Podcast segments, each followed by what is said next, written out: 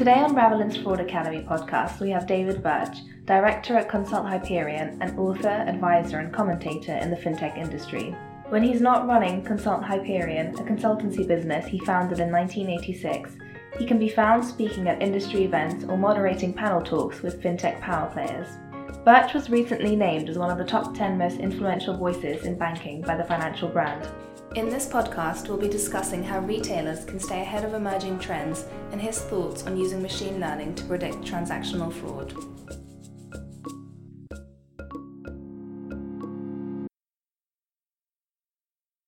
Hi, David. Thank you very much for being here on our podcast. It's great to have you. You're welcome.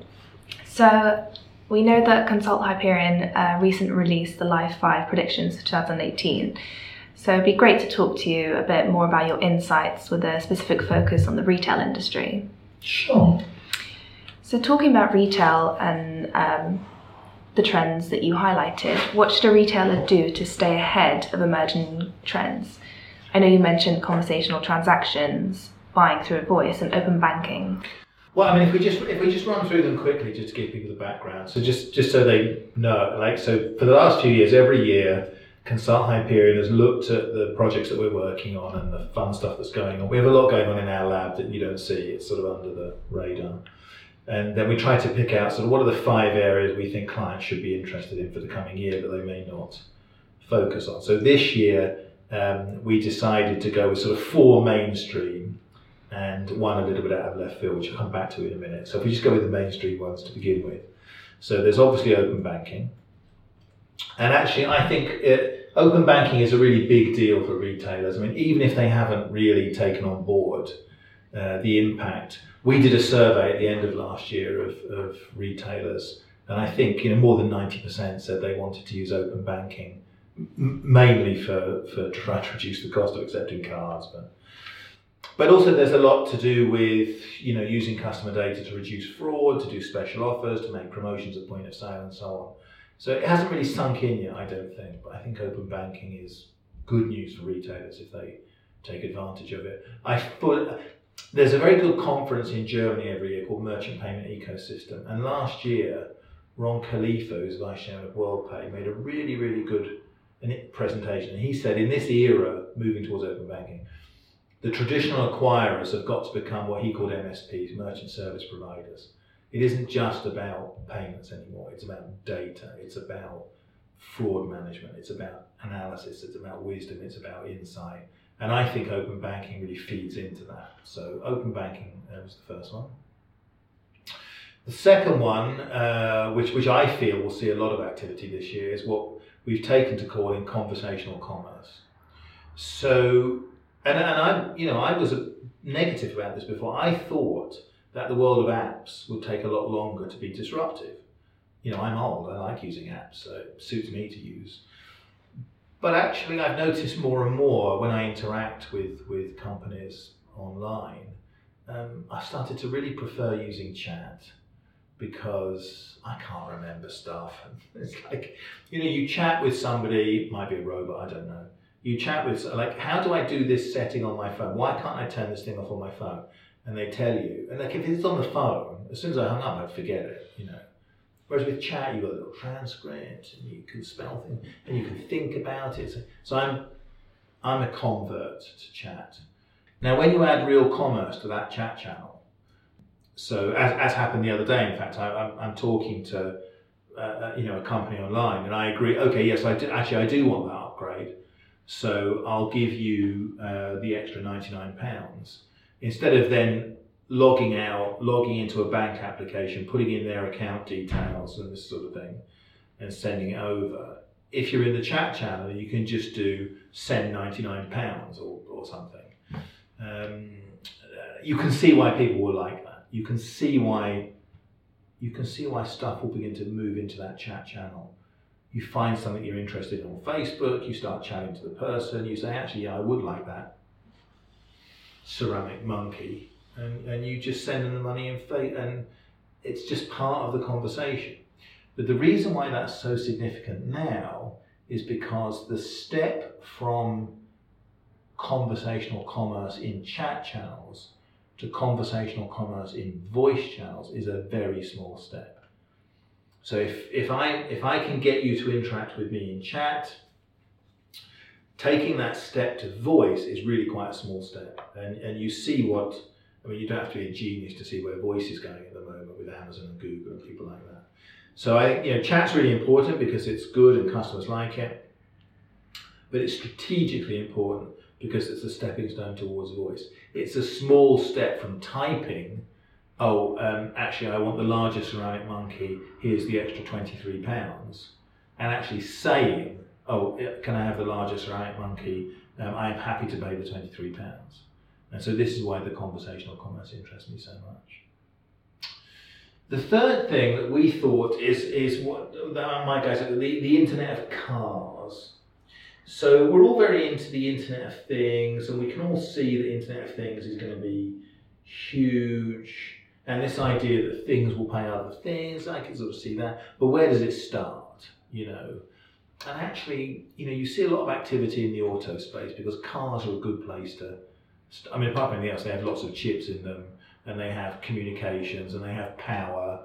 Um, so cars, you can see this sort of, and, and we worked on a couple of projects last year looking at um, things which sound like crazy, like uh, cars that are bidding for parking places and the winning car gets the parking place. And that sort of stuff sounds a bit odd, but it, I think it really isn't. So cars as a place to begin playing with some of these IoT concepts. And you, you see people like Visa and so on, they're putting a lot of effort into sort of connected car stuff. So we think this year some more of that will grow up and be mainstream. Now a lot of the in-car stuff now I actually think is quite clunky. Like I use one of the petrol companies, you know, you, you, you sit in the car and pay for the petrol and it was a bit of faffing about and but now you can imagine that well suppose that was done using chat instead and you're using instant payments and blah blah blah. So cars are a good place to begin these kind of experiments I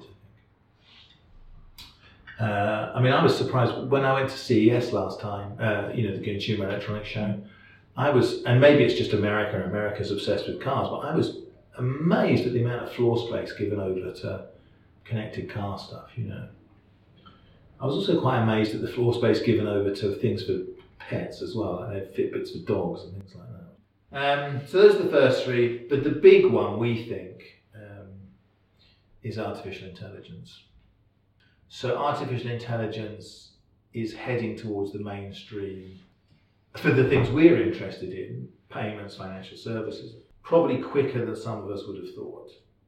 Because you know you would have thought, well, okay, okay, a computer can win at backgammon, but so what? What does that mean for me getting a mortgage and that sort of thing? Well, it looks like that gap is closing quicker than we thought. So if you look at our financial services customers, if you take a look at what they're spending money on in this space, a lot of the AI spending right now is going into machine learning, um, and a lot of that machine learning is very specifically for fraud detection. So why is that? Well, it's because Machine learning is very good where you have these vast pools of data. Banks have vast pools of data. It's very good if you can narrow the domain space and get it working on a specific problem. Uh, spotting fraud patterns and so on is a very specific problem, as, as you guys well know. So you have this like big drive towards AI, but in the typical financial institution right now, what does that mean? Like you're told we need to do something in AI, that actually translates into we're going to do something in machine learning, and we're going to do something in machine learning translates into we're going to do something about fraud. So you can see it all taking off now. But when you look a little bit further downstream, AI becomes the very dominant uh, thread, if you like, in that conversation. It's, it's very hard to see where that's going to go because in a relatively short time, if, if all of these things come true, so if you're using a, a chat channel to, to talk to some company online and the transactions being executed directly through open banking, through the bank accounts and stuff like that. And you know, you you know, like I'm old, I'll sign up to the Saga AI, and the Saga AI is monitoring all my transactions and telling me where I could get a better deal on insurance, or these utility guys are having a laugh, or that's a very different world, and it's not that far away. For the people that we work for, which tend to be the larger organisations, um, this is going to take some adjustment. So, so if you just take banks as the obvious example, I mean, it, I, if a bank wants to sell me some mortgage or something, you know, they have adverts on the television, baffling things with horses mm-hmm. and astronauts and stuff that literally nobody understands what any of this has got to do with banking. Um, but it, it must work, otherwise they wouldn't they wouldn't do it. But how the bank AI is going to sell a mortgage to my AI, I think is a very unexplored territory. So AI comes to dominate in the longer term, and it's not obvious at this time quite how that's going to pan out. So that's actually quite exciting for the tech side. So those are the four sort of mainstream things.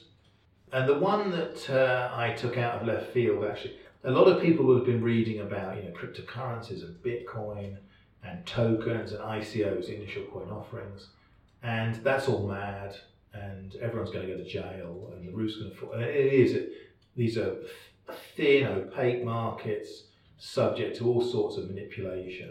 Yes, agreed, and it's terrible, and people should and will go to jail for all of that.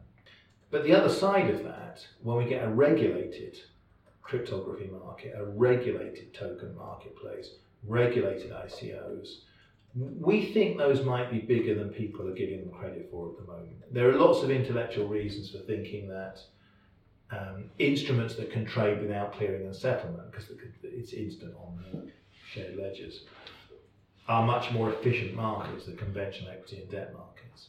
So the idea that Tesco might issue Tesco money, not as a, an entry in a database done in the conventional way, but as an ICO which is traded out across open markets, which is a claim on future products and services from mm. Tesco, is, is really not so crazy. So, four mainstream predictions. The crazy one that I think we're, you know, we have some insight on and we're prepared to stand behind that is don't don't dismiss the token and ICO stuff as just crazy people mm. because the regulated version of that market could be huge. So just touching up on um, buying through voice, whether right. you're using a virtual assistant um, and you're asking for a specific product, how does that virtual assistant pick the retailer? So if I'm asking um, Amazon Alexa or Google Home to buy me a new a new set of dining table plates, how does that AI assistant pick the retailer when it goes to, to buy it for you? Well, I think that you know there are two obvious mechanisms you could see for that. So one is auctioning. So so right now, if if you pull up your Facebook page and they know you've been looking at adverts for plates, your Facebook page will be stuffed full of adverts for plates. But those adverts get there through auction systems, don't they? So so when you pull up the page, Facebook goes out to the advertisers and says, "Oh, I've got someone here who's interested in plates, and they're young and they're probably going to spend some money and this sort of thing." And then those advertising slots are auctioned, and that becomes in your and that takes I don't know, whatever twenty milliseconds mm. or something. Um, well, why wouldn't it be like that for the actual plates? Which is, you know, you say, oh, well, I want to buy some plates, and the system, let's pretend it's not Amazon for the moment. You say, I want to buy some plates, and the system goes out and says, okay, well, I know the plates you were looking at were these. I know you look like a Royal Doulton sort of, you know, top end kind of thing. Um, who's got these plates and how much are they going to sell them for? And again, this all get done in milliseconds. And so you'll say buy the plates, and back will come. Uh, you know, uh, someone who's prepared to supply them at that price in that, that time scale. The other possibility, of course, is that because, I mean, let's imagine it's in Google. I'm talking to Google, so Google knows everything right? it, it, even knows where I am because of my phone. It knows what I've been looking at. It knows what I bought before. It knows what I was searching for. I mean, that's a massive amount of data.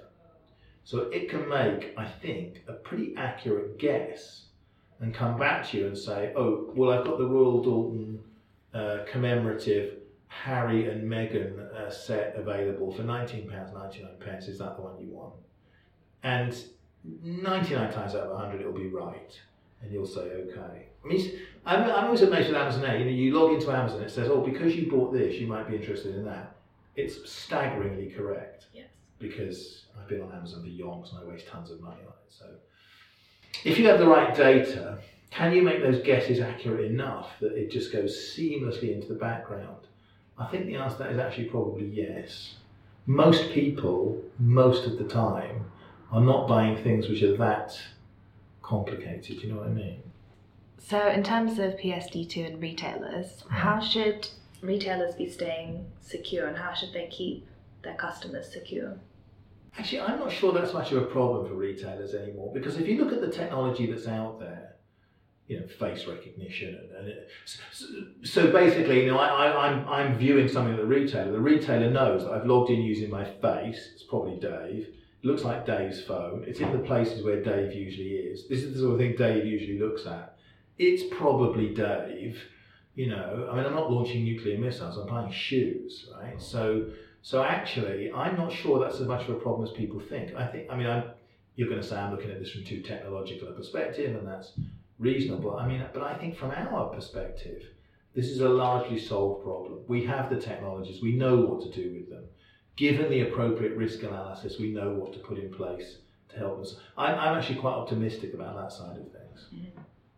And just touching back to when uh, you mentioned AI as the kind of the game changer for 2018, how are you how are you seeing this being implemented? Is in are you are you seeing um, consumers make purchases with AI bots? Or are you kind of actively noticing this in the industry? I think you're touching on something really important there. So when we talk about bots and things and these chat, we're sort of imagining that I'm a person and I'm using the chat channel to do conversational commerce with a bot, right? We've shut down the call center in you know some overseas place, and we've replaced the call center with a PC, and now I'm talking to the PC and doing that. But um, in fact, I wrote a piece on Medium about this, which I'm rather proud of. The customers will have bots too. They don't right now, but they will have. So the commerce is like you've got this AI assisted retail platform that's trying to get. But the customer will have an AI assisted platform too, which is helping them get the best deals and the stuff that's right for them and making sure they switch to the right energy supplier and they're using the right petrol for their car, you know, and, and all that sort of thing. And uh, that kind of interplay is unbelievably fascinating, like how that whole thing's going to sort of emerge. So I think the customer side of things it's not as one sided as people think. Like you're going to have these giant corporations with these super powerful AIs, and we're just going to be at their mercy because we're going to have AIs too. So I, I guess I'm more I'm more of a techno optimist on that sort of thing. You identified AI to predict transactional fraud in your Live 5 predictions. What have you seen in terms of implementation? The machine learning approach to it's a very voracious consumer of data. So if you've got the data, like if you're one of the big players, you're one of the big issuers, one of the big acquirers. If you've got the data, machine learning is the way forward at the moment.